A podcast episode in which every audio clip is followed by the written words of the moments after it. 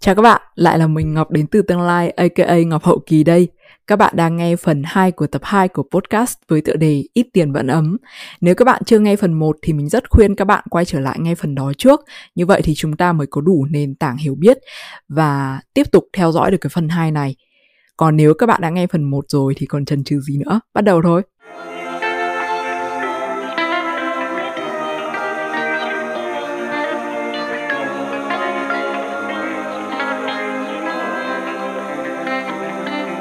Đài tiếng nói, buồn sen Những câu chuyện lạ mà quen về cuộc sống tiết kiệm của các bạn du học sinh, cựu du học sinh và sinh viên xa nhà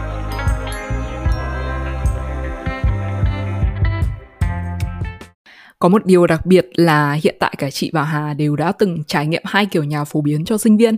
Một là ký túc xá, hai là kiểu căn hộ thuê chung mỗi người một phòng thì bên Đức này họ gọi là Wohngemeinschaft, tặc tắt là VG. Còn tiếng Anh thì hình như là shared apartment thì phải. Và bây giờ thì cả hai chị em đều uh, lần đầu sống một mình một căn hộ.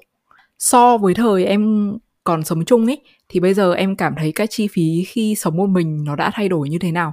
Chắc chắn là khi mà mình sống một mình thì nó sẽ tăng lên kha khá khi mà ở ký túc xá thì mình sẽ không phải trả tiền um, điện không phải trả tiền internet không phải trả tiền bảo hiểm cho nhà còn bây giờ khi mà mình sống ở bên ngoài mình sẽ phải là người chịu trách nhiệm trả những cái tiền đó tại vì nếu ừ. như mà mình bỏ qua những cái tiền đấy thì cái căn hộ của mình nó sẽ không thể sống nổi. Đúng nó là những cái uh, yếu tố về gọi là sống còn đấy bởi vì chỉ có một nơi để đi ra đi vào thì nó chỉ là một cái hang thôi.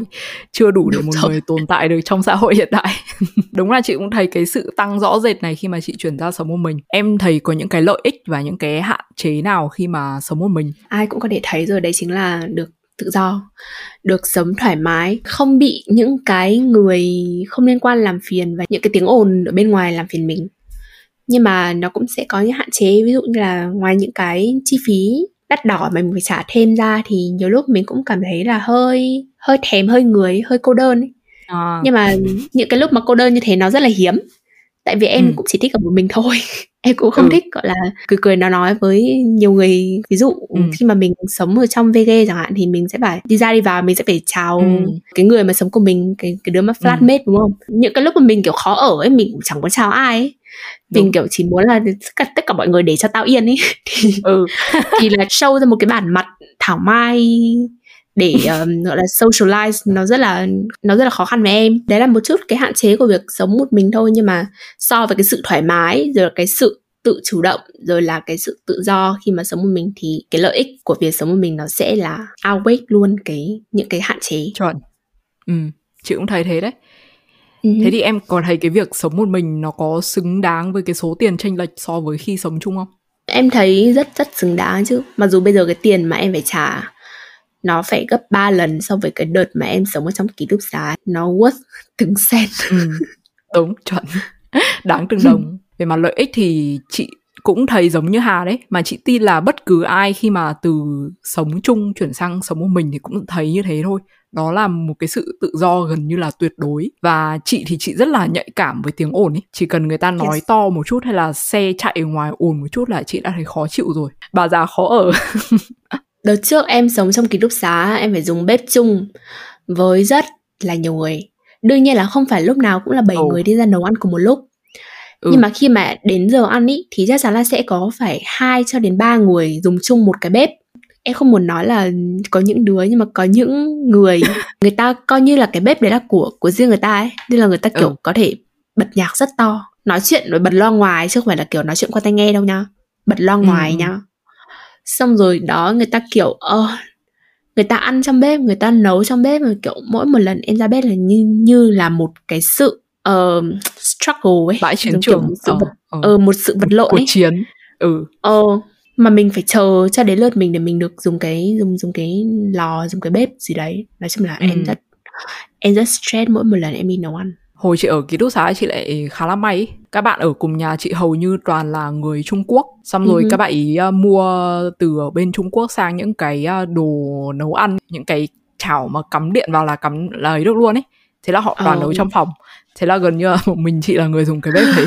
Ngoài những cái hạn chế của việc sống một mình như là cô đơn hay là chi phí tăng cao thì chị cảm thấy có một cái mà nhất là con gái phải để ý đó là mình luôn phải cảnh giác khi mà sống một mình chị từng đi dạo ở một cái hồ gần nhà xong rồi ừ. có một cái ông này ông ý lúc đầu là đi ngược chiều với chị nhưng mà ừ. khi mà chị đã đi cắt qua ông ý rồi rồi chị đi thêm khoảng 10 phút nữa về nhà ấy tự nhiên chị thấy một cái tiếng người nói đằng sau gọi chị chị quay lại chính là cái ông ý và hóa ra là cái cái ông ấy đã đi theo chị suốt 10 phút kể từ lúc chị đi từ What? hồ về nhà xong cái ờ, ông ấy là người nước ngoài với cái vốn tiếng đức hạn chế ông ấy mới hỏi chị là uh, xin chào.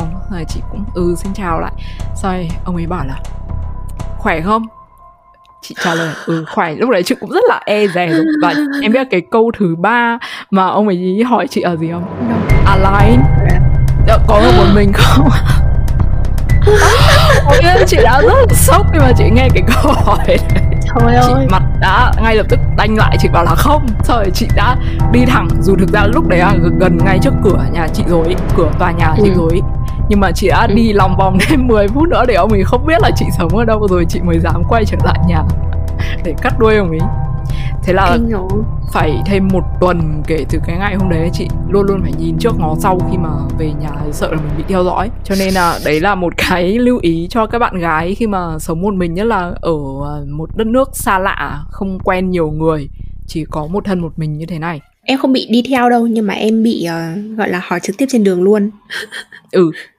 Ừ em hay em hay bị hỏi trực tiếp trên đường lắm nhưng mình ồ. Ừ. không thực ra người ta mà hỏi cái kiểu là kiểu mày muốn làm bạn gái đâu không? Hay là kiểu mày đang hẹn hò hay không thì ừ ok mình còn hiểu là người ta đang hit on mình ý.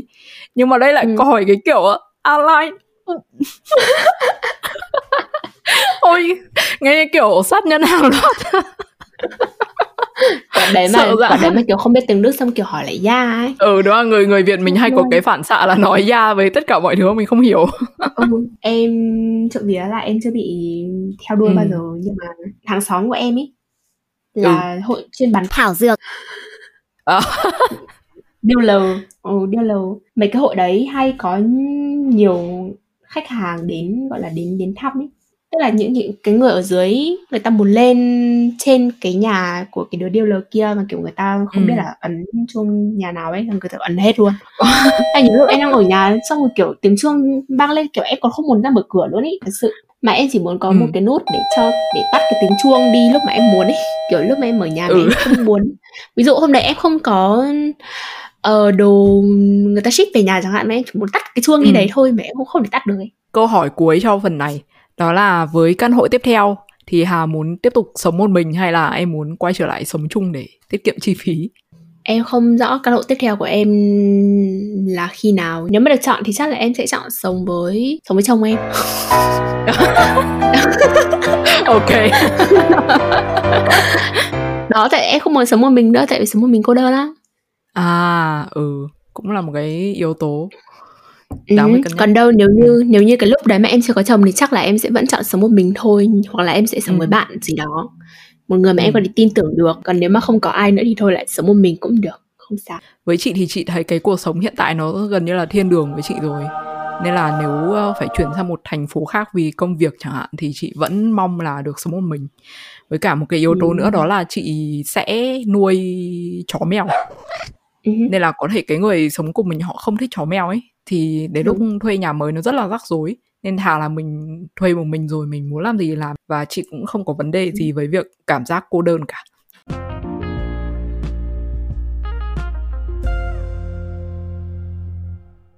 nếu đã nói là những khoản chi cố định rồi ấy, thì hẳn ai cũng nghĩ là không thể nào mà tiết kiệm được không thể nào mà giảm bớt được nhưng mà mình tin là sau khi nghe phần này thì các bạn sẽ nhận ra là không có gì là không thể chỉ cần mình muốn thì sẽ luôn có cách Giờ thì chúng ta sẽ nói về các khoản tiền bảo hiểm.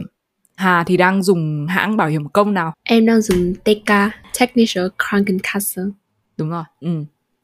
Hồi trước chị cũng dùng hãng đấy nhưng mà gần một năm nay thì chị đã chuyển sang dùng bảo hiểm tư. Có một điều rất là bất ngờ nhá. Bởi vì hồi đấy chị đăng ký là dùng gói rẻ nhất của họ Nên là chị không nghĩ là sẽ được trả tiền lại nhưng mà tháng vừa rồi chị vừa nhận được thư của hãng thì họ có nói là năm qua chị không đi khám bệnh lần nào nên là họ sẽ hoàn trả một phần tiền nhỏ thế là chị đã nhận được hơn 39 euro nhưng mà nếu mà bạn vẫn ừ nếu mà bạn vẫn Trời trong ơi. cái độ tuổi mà bảo hiểm công họ chấp nhận chi trả ấy, và chỉ phải đóng tiền bảo hiểm như Hà là 120 euro gì đó thì bạn hãy tiếp tục sử dụng cái bảo hiểm công này nhá. Còn bạn nào mà dùng bảo hiểm tư ấy mà bị ốm ấy thì cầu xin các bạn là hãy đi khám đi chứ đừng uh, đợi tiền trả lại. Bởi vì tiền bảo hiểm là để trả cho những cái lúc mà mình bị đau ốm Chẳng qua là năm vừa rồi mình ừ. không ốm thì mình không đi khám thôi Chứ đầu năm nay mình cũng phải đi khám một lần rồi Thế Hà có tải app của TK không và em có biết đến cái chương trình tích điểm TK Fit không? Em có tải app nhưng mà cái TK Fit em chưa nghe bao giờ. Ừ, thế thì qua cái podcast này thì Hà sẽ biết được cái chương trình TK Fit này. À, bạn nào mà sử dụng các hãng bảo hiểm công ấy, ví dụ như là TK hay là AOK ở Đức thì các hãng này đều có cái chương trình tích điểm như thế này và của TK thì gọi là TK Fit. Thì cái app này ấy, nó có cái chương trình tích hợp gọi là TK Fit Challenge. Ví dụ nhá, mà mình đi bộ được 60.000 bước trong một tuần chẳng hạn thì sẽ tích được một số điểm. Và nếu mà cứ làm bền bỉ như vậy, thì đến khi đủ điểm sẽ đổi được một số lợi ích nào đó, hoặc là đổi được tiền chỉ bằng việc đi bộ thôi. Và cái này rất là hữu ích với bạn nào làm phục vụ nhà hàng phải di chuyển nhiều nha. Và bạn nào quan tâm thì mình sẽ để link bài báo giới thiệu cái chương trình này của cả TK và AOK để các bạn đọc đầy đủ chi tiết và làm theo. Ngoài cái đó ra ấy, thì còn một cái lợi ích rất là hay mà mọi người nên tận dụng nhá, đó là các lớp học thể dục thể thao có liên kết với các hãng bảo hiểm để các bạn được học miễn phí hoặc là được trả lại 50% tiền học. Hồi xưa mình bị thoát vị đĩa đệm ở Việt Nam ấy, nên là khi sang Đức thì ừ. mình rất là muốn tập cái phần lưng cho nó khỏe lên.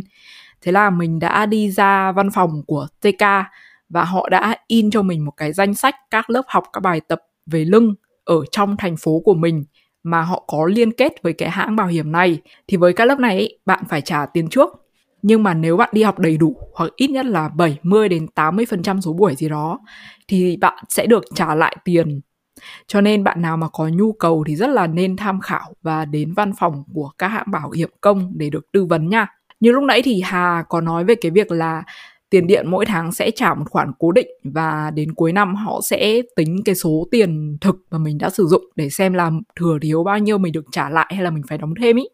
Thì tiền sưởi nó cũng tương tự nhá, gọi là nắc gia lung trong tiếng Đức.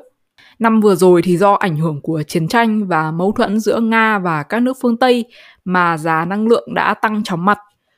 Cụ thể là vào năm 2021 trước khi cuộc chiến Nga và Ukraine bùng nổ thì giá điện ở Đức trung bình ở mức 32,16 cent trên 1 kWh.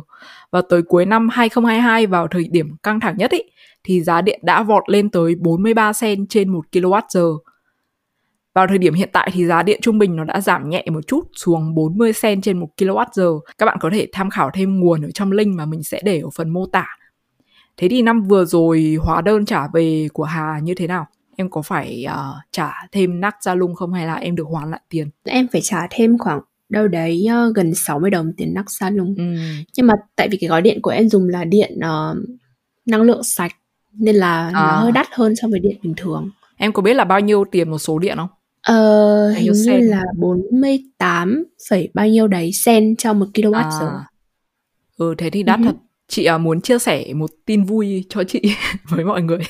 Đó là năm vừa rồi ấy, chị may mắn được trả lại tiền đóng thừa tiền điện.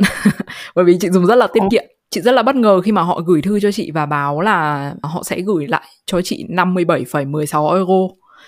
Và chị cũng đã nhận được cái số tiền đấy trả lại rồi. Sau khi mà họ tính toán lại với cái ờ, mức tiêu thụ điện năm vừa qua của chị bởi vì nó thấp hơn mức trung bình của một hộ một người ở mà cho nên là họ ừ. đã điều chỉnh giá điện mỗi tháng chị phải đóng xuống 31 euro một tháng thay vì 43 euro như mức ban đầu. Nếu mà các bạn để ý lúc nãy thì mình vẫn đề cái giá điện của mình là 43 euro là bởi vì uh, trong đầu của mình mình để ra luôn luôn mỗi tháng một khoản là 43 euro để đóng tiền điện kể cả nó có dư đi chăng nữa bởi vì mình để dành cái số tiền dư ra đấy để uh, đề phòng mình phải đóng nắc ra lung vào năm sau. Đó ừ. chứ thực ra là mỗi tháng họ chỉ rút từ tài khoản của mình có 31 euro thôi. Khoảng thời gian cuối năm ngoái khi mà tiền điện nó tăng cao như thế thì em có suy nghĩ về các giải pháp tiết kiệm điện không? Thật ra là cuối năm ngoái em ở Việt Nam.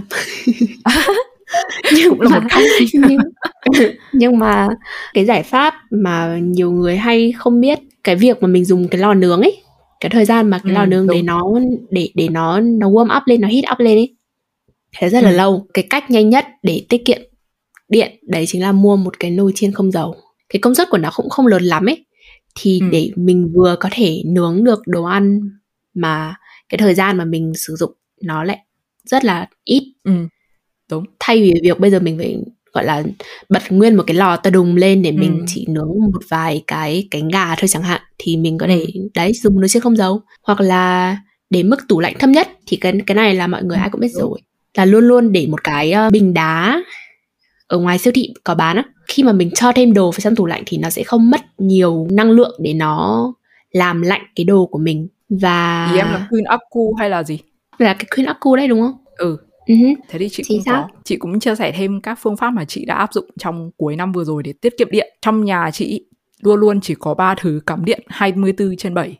Đó là bếp, đầu phát wifi, hai cái tủ lạnh và tủ đông. Còn lại cứ cái gì dùng xong là chị rút điện ngay lập tức. Ngoài ra ấy, thì chị cũng đầu tư thêm vào mấy cái ổ cắm nối dài. Nhưng mà những cái ổ cắm này với mỗi cái lỗ cắm nó sẽ có một cái công tắc riêng. Để chị không dùng thì chị ờ, thay vì chị rút điện thì chị tắt nó đi là được thì nó sẽ không Ừ. bị vào điện ở những cái lỗ đấy nữa. Thì quảng cáo một chút.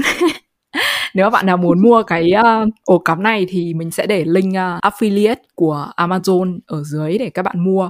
Và như vậy thì các bạn sẽ không tốn thêm một khoản phí nào cả nhưng mình sẽ được hỗ trợ để thực hiện podcast này với chất lượng tốt nhất. Cảm ơn các bạn vì đã ủng hộ. Quay trở lại với việc tiết kiệm điện. Thì uh, chị cũng thay các bóng đèn ở trong nhà thành bóng đèn uh, led tiết kiệm điện ví dụ mà mình đang ở phòng nào ấy thì mình bật cái đèn phòng đấy thôi. Rồi thì mình hạn chế cả việc cái ờ, bật bếp lên. Mà chị tận dụng các thiết bị nấu ăn khác như là nồi áp suất nồi chiên không dầu lúc nãy Hà có nói hay là máy nướng bánh mì xong rồi nồi cơm điện rồi lò vi sóng vân vân. Và bạn nào mà có cả máy tính bàn hay là laptop giống như là Hà với những mình ấy thì với những cái tác vụ đơn giản thì các bạn uh, nên dùng laptop để tiết kiệm điện còn máy tính bàn mà nó khỏe và nó cần nhiều điện ờ, và để dùng những cái tác vụ mà nó lớn hơn ví dụ như là chơi game hay là như mình thì phải edit video hoặc là photoshop các thứ ấy, thì lúc đấy mình mới sử dụng máy tính bàn với các bạn sinh viên ấy thì các bạn có thể lên thư viện dùng điện ở trên đó trong ngày nhưng mà thư Thay vì ở nhà. nào đúng không? ừ nếu mà thư viện gần nhà thì có thể áp dụng cách đấy không chỉ tiền điện mà một khoản tiền khác cũng bị đội lên rất nhiều trong năm vừa rồi là tiền sưởi và theo biểu đồ trên màn hình mà các bạn đang xem YouTube có thể thấy thì giá ga ở thời điểm thu âm podcast giữa tháng 7 năm 2023 rơi vào khoảng 9 sen trên 1 kWh. Còn vào giai đoạn tháng 9 năm ngoái thì giá ga đã lên tới 40 sen cho 1 kWh, tức là gấp tới 4 lần hiện tại. Mình biết là một số đồng nghiệp cũ của mình có nhà riêng ấy, họ thậm chí đã chuyển sang dùng củi để sưởi ấm. Thế còn Hà thì sao thì mùa đông vừa qua của em ở Việt Nam nhỉ? Nhưng mà sau đấy vẫn còn mùa lạnh thì em có sang Đức không? Và em cảm thấy thế nào? Em sang Đức khoảng tầm cuối tháng 1 thì là lúc đấy là rơi vào cái thời gian lạnh nhất ở Đức. Ừ. Chứ còn từ tháng 11 cho đến khoảng tầm tháng 12 là cũng không không lạnh lắm đâu. Ừ. Nhưng mà hồi đấy thì em cũng không bật sưởi gì cả. Em cũng hoàn toàn Ừ. tránh việc bật sưởi mà em chỉ mặc thêm quần áo rồi là ở trong nhà thì em vẫn mặc hai áo. Em chỉ mua thêm một cái chăn dày thôi. Tại vì Ừ. em không nghĩ là tiền chăn nó lại đắt hơn tiền sưởi được. ừ bởi vì chị em mình thì ờ, đều ở chung cư nên đương nhiên là cái việc sử dụng lò sưởi dùng củi nó sẽ bị cấm rồi hơn nữa thực Ừ. ra thì cuối năm ngoái do nhu cầu lớn nên giá củi nó cũng tăng đấy nhưng mà chị lại có một cái may mắn siêu to khổng lồ đấy là căn hộ của chị nó nằm trong một tòa chung cư rất là cao tầng và nhà chị thì nó nằm ở tầng giữa nếu mà nhà ở tầng Ừ. 1 ý, thì mùa hè sẽ khá là mát mẻ nhưng mà mùa đông nó Ừ. sẽ rất là lạnh cái này thì chị Đúng. đã từng trải nghiệm ở ờ, căn hộ đầu tiên mà chị thuê ở Erfurt và theo kinh nghiệm trong những cái lần mà chị đến thăm những cái căn hộ ở tầng áp mái thì mùa hè nó sẽ nóng như một cái lò còn mùa đông thì nó sẽ ấm áp hơn các bạn nào học vật lý thì ờ, đừng cười mình nhưng theo suy luận của mình thì có thể do là cái hơi ấm nó đi từ dưới đi lên ý nên là thường tầng cao hơn nó sẽ ấm hơn Thì đúng mà à? không khí lạnh là Ừ. luôn luôn xuống đất mà. Ừ. Cho nên ý, à, mình có ba cái kinh nghiệm để giúp các bạn giảm tiền sưởi. Thứ nhất, nếu được thì các bạn có thể mua một cái thiết bị gọi là Heizkörper Thermostat tiếng Anh gọi là radiator thermostat. Đây có thể coi như là một cái van giúp tự động điều chỉnh mức nhiệt mà lò sưởi tỏa ra để đạt đến cái nhiệt độ mà mình đặt trước. Trên lý thuyết ấy, thì thiết bị này có thể giúp tiết kiệm tiền sưởi lên tới 40% và cái thiết bị này thì nó cũng không đắt đâu. Nếu mà các bạn chờ được đến đợt uh, siêu thị họ bán ấy, mình thì mình cũng mua một cái đây nhưng mà như đã nói là không có cơ hội để dùng vì chỉ cần không bật sưởi thôi là mình đã đủ ấm rồi. Cách thứ hai là khi đi thuê nhà thì các bạn hãy xem kỹ file giới thiệu và để ý phần Energy Ausweis xem nó là loại A cộng, A, B, C, D hay là E, F, G, H. Cái này nó liên quan đến cái khái niệm gọi là Energy Efficiency Class gọi tắt là EEK là thang phân loại mức năng lượng dùng để sưởi ấm một căn nhà trong một năm. Mức A cộng sẽ là mức tốt nhất với mức tiêu thụ năng lượng chỉ dưới 30 kWh trên 1 mét vuông một năm. Tuy nhiên ấy, nếu bạn không tìm được nhà ở mức này thì có thể như mình chọn căn hộ ở tầng giữa để hoàn toàn không phải bật sưởi. Bởi vì nhà mình thì mức EEK chỉ ở mức D thôi, tức là tiêu hao từ 100 tới 130 kWh trên 1 mét vuông một năm. Nhưng mà nhờ cái lợi thế vị trí chiến lược nên là mình vẫn tiết kiệm được rất nhiều tiền sưởi. Và nó có sách mách của trứng thì năm vừa rồi mình đã được hãng nhà trả lại 112,47 euro tiền thừa vì dùng ít sưởi và nước nóng hơn mức trung bình tới 75%. Và ngoài ra thì họ cũng giảm tiền nhà mỗi tháng trong năm tiếp theo cho mình xuống 309 euro, tức là rất gần với cái mức 300 euro mà mình đã đề ra trong Vision Board. Cũng như tiền điện ấy, thì mình vẫn để rơi ra một chút thành 335 euro một tháng để đề phòng cho năm sau. Và tips cuối cùng mà các bạn có thể áp dụng đó là mua miếng dán cửa kính dạng gương bởi vì mùa đông thì nó sẽ giúp giữ lại nhiệt trong nhà cũng như là mùa hè nó sẽ giúp phản xạ ánh sáng mặt trời từ bên ngoài để trong nhà đỡ bị hấp thụ nhiệt. Cũng như trên link affiliate mình sẽ để trong phần mô tả. Không biết các bạn ở nước khác ra sao nhưng mà với sinh viên tụi mình ở Đức thì có được chính phủ hỗ trợ hai lần để chi trả tiền năng lượng bị tăng giá. Cái số tiền này gọi là Energie Pauschale và một lần vào năm 2022 là 300 euro và một lần vào đầu năm 2023 được 200 euro. Hà đã nhận cả hai cái khoản tiền này chưa? Em đã nhận được uh, ờ, 300 euro vào cuối năm ngoái và mới đây thì là 200 là tổng cộng là 500 rồi. Cái số tiền này thì quá đủ để cho em trả tiền điện nắc salon và nó còn giúp em trả thêm cái tiền học tiền semester by trang nữa ừ. nên là em cảm thấy rất là biết ơn em biết là rất nhiều người đã bị ảnh hưởng bởi cái việc giá năng lượng tăng và cái tiền này đã giúp cho họ được gọi là sống mà đỡ phải lo nhiều quá lo nghĩ quá nhiều về cái vấn đề là mình sẽ trả tiền điện tăng như thế nào mình sẽ trả tiền sửa ừ. như thế nào. Đối với sinh viên thì nó lại như là một cái phao cứu sinh nữa. Tại vì sinh viên thì là cái người mà có thu nhập là không ổn định nhất và đúng như là kiểu ở Việt Nam nó là ăn bữa nay lo bữa mai nhất là những cái người mà gọi là không phải là người Đức như mình những cái đứa mới sinh quốc tế như mình ý, thì sẽ rất là cảm thấy ấm lòng đi thực ra vào khoảng cuối năm ngoái khi mà chị gọi điện về nhà rồi chị kể với mẹ chị về việc giá điện giá sưởi tăng các thứ rồi chị không dám bật cái này cái kia ấy thì ừ. mẹ chị có bảo là cứ bật lên dùng đi xong rồi phải trả bao nhiêu thì mẹ chị sẽ uh, sẽ giúp ừ. nhưng mà may mắn là cuối cùng ờ, mẹ chị chả phải bỏ ra đồng nào mà chị thậm chí còn được trả lại tiền rồi lại còn được 500 này nữa nên kiểu có may mắn. Ừ. May mắn là một phần nhưng mà cũng là một phần là do mình có chiến lược bài bản. Về cơ bản thì tụi mình đã bàn về những cái khoản chi có thể gọi là cơ bản phục vụ cho mục đích sinh tồn rồi. Giờ chúng ta sẽ nói tới những cái khoản chi mà phục vụ cho nhu cầu được kết nối mà hầu như ai sống trong thời đại này cũng không thể nào mà sống thiếu được. Hà có thể kể một chút về cách em chọn nhà mạng di động và nhà mạng internet của em không và em có hài lòng với cái dịch vụ của hai nhà mạng này không? Rất là đơn giản thôi em chỉ lên check 24 giờ. À check 24 thôi chứ. Ừ check 24 thôi. Và sao cứ nói là check 24 giờ cơ? Và em tìm cái gói mà rẻ nhất trong ừ. cái bán kính ở uh, trong trong cái um, khu của em. Và em đăng ký thôi. Nó chỉ đơn giản là như vậy thôi. Và về mạng thì em đang dùng WinSim uh, WinSim ừ. thì cũng khá là ok một mạng một nhà mạng giá rẻ cũng là dùng chung sóng với O2 ừ Ờ, mỗi tội là nhiều lúc mà đi um, đi xuống uh, dưới hầm hoặc là đi vào siêu thị thì hơi Ừ. hay hơi mất sóng một chút. Còn về internet thì em dùng Vodafone. Vodafone thì cũng khá là ok. Ngoại trừ cái việc là thỉnh thoảng hay uh, bị mất mạng vào buổi tối ra. À có một lần em bị Ừ. hỏng cái cái router, em phải đổi một cái mới. Thì là dịch vụ người ta Ừ. làm rất là nhanh, rất là tốt.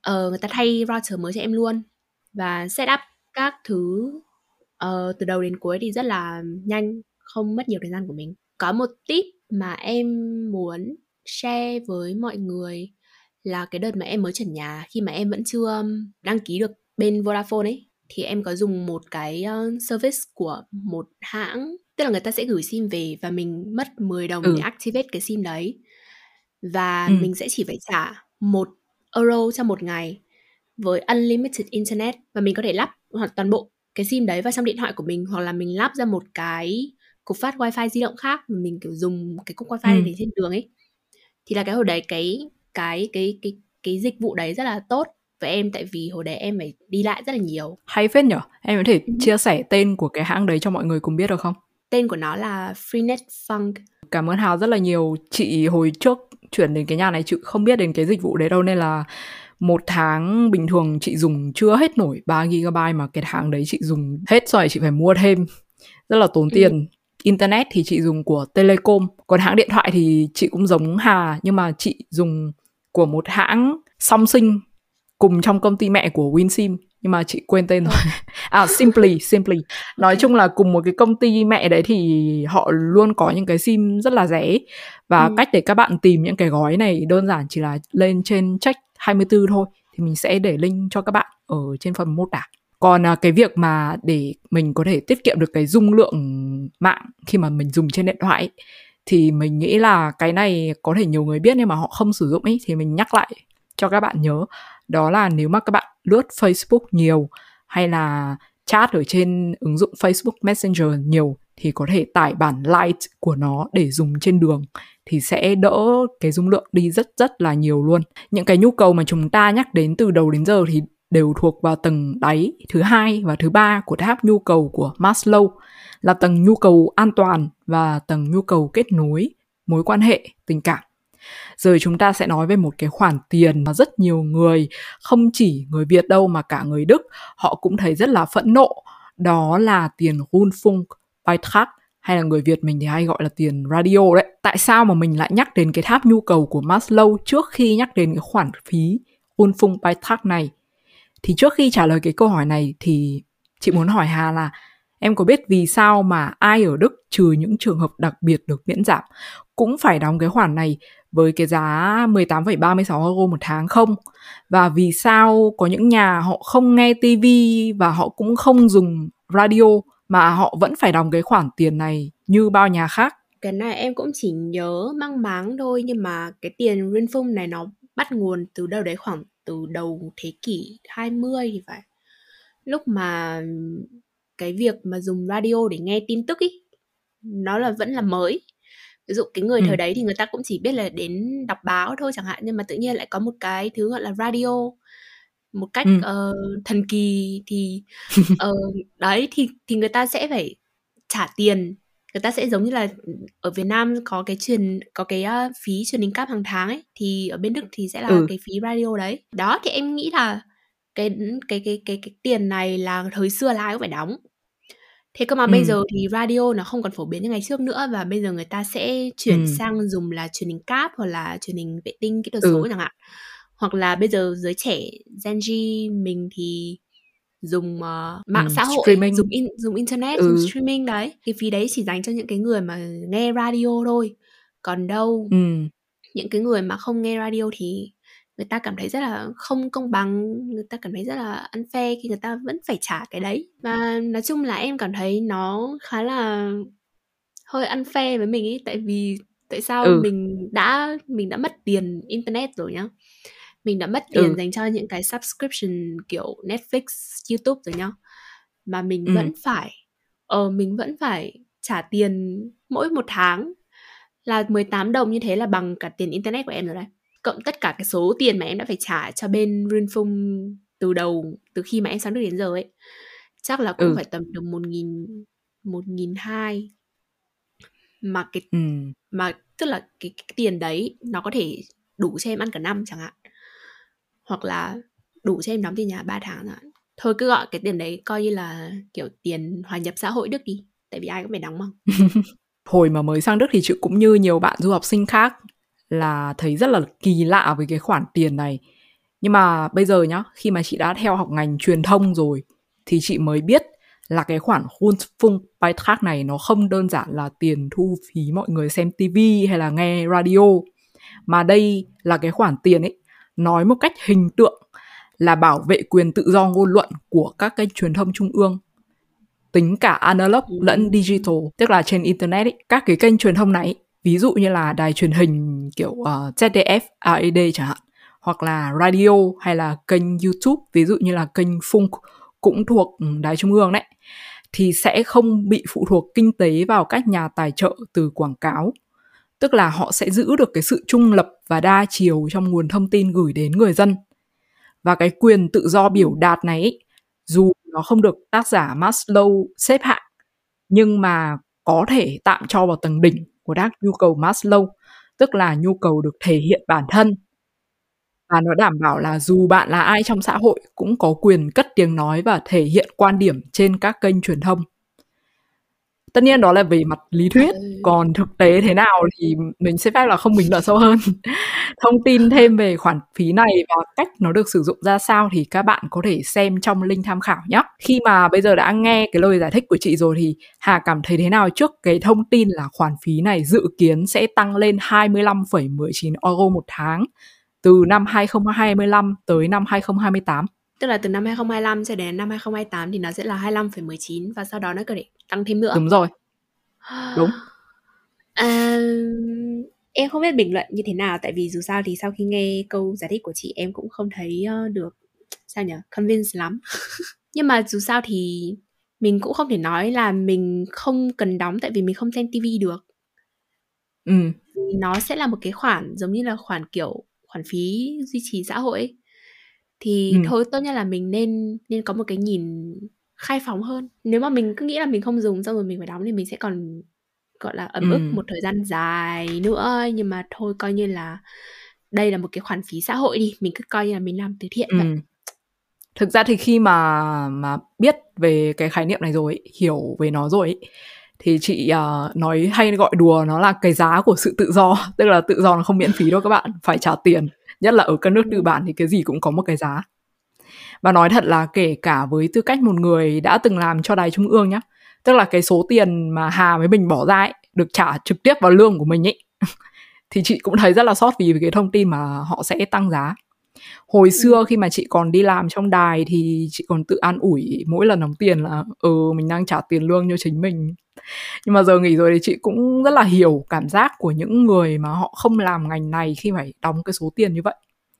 Nói thật là chị nghĩ là nếu cái khoản đóng ấy nó không cao như vậy nó chỉ khoảng tầm 5 10 5 7 euro một tháng thôi thì chắc là Ừ. sẽ không có nhiều người phẫn nộ như thế đâu. Em đã xem rất là nhiều documentary về cái việc là ờ, người dân ở Đức bây giờ còn không đủ ăn người ta phải tìm đến những cái cái tafen ấy.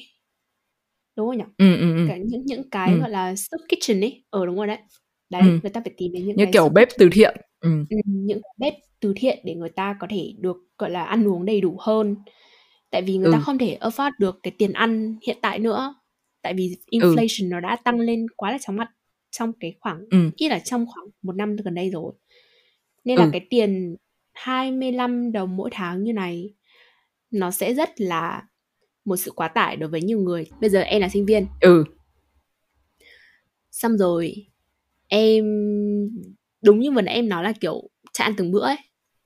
Ừ ừ. Kiểu không biết là khi nào mà mình kiểu ở thất nghiệp rồi là bao giờ mình học xong các thứ đại khái là mình còn chưa thực sự là tự chủ tài chính 100% ấy mình vẫn phải hơi đang một chút Ừ. dựa vào sự giúp đỡ sự support của bố mẹ ở Việt Nam. Ừ.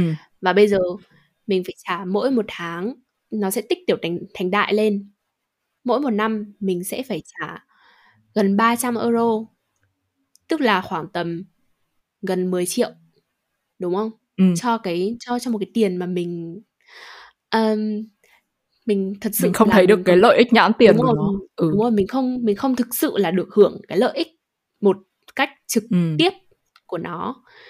Thì là ừ. em cảm thấy rất là rất là không ok lắm rất là tiếc. Thực ra thì các bạn à, sinh viên mà người Đức ấy thì họ chỉ cần ăn theo gia đình của họ đóng chung với khoản đấy. Tức là thực ra là bố mẹ đóng cho rồi nếu họ cũng không phải đóng đâu. Nên là họ Ừ. sẽ không cảm thấy cái áp lực của việc đóng cái số tiền này. Mà cái người chị nghĩ là chịu cái ảnh hưởng nặng nề nhất của cái số tiền Rundfunk Beitrag này chính là bọn mình là những du học sinh sang đây Ừ. đã phải chứng minh tài chính rồi lại còn phải đóng thêm cái tiền đó nữa. Trong khi ờ, tài chính thì không ổn định nên Chính chị xác. rất là hy vọng là trong tương lai có thể có một cái giải pháp nào đấy để hỗ trợ cái nhóm người bọn mình trong xã hội để ờ, giảm bớt gánh nặng về cái khoản tiền này. Nhưng mà đó là với các bạn sinh viên thôi. Còn nếu mà bạn nào mà sang theo diện Ausbildung du học nghề thì các bạn có thể đệ đơn xin trợ cấp BAB thì sẽ được miễn cả khoản Rundfunk Beitrag này luôn. Còn ai học hệ đại học cao học thì rất chia buồn chia buồn cho chúng ta, chia buồn với tất cả các bạn chúng ta vẫn tiếp tục phải đóng cái khoản này cho đến khi có một sự thay đổi đáng kể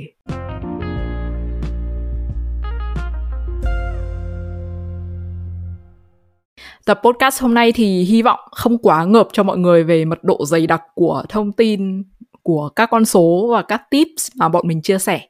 Trước khi chúng ta kết thúc podcast thì uh, chị sẽ hỏi Hà một câu bonus. Hà hãy mô tả những mong ước của em về căn hộ tiếp theo căn hộ này nhé. mong ước thôi đúng không tức là mình kiểu mình mơ cái gì cũng Ừ, được đúng ừ. không Ừ, muốn Em mơ gì muốn- cũng được, thoải mái. muốn nhà em có vườn và gần với sông hoặc suối hoặc là ít nhất là có một cái bể bơi cũng được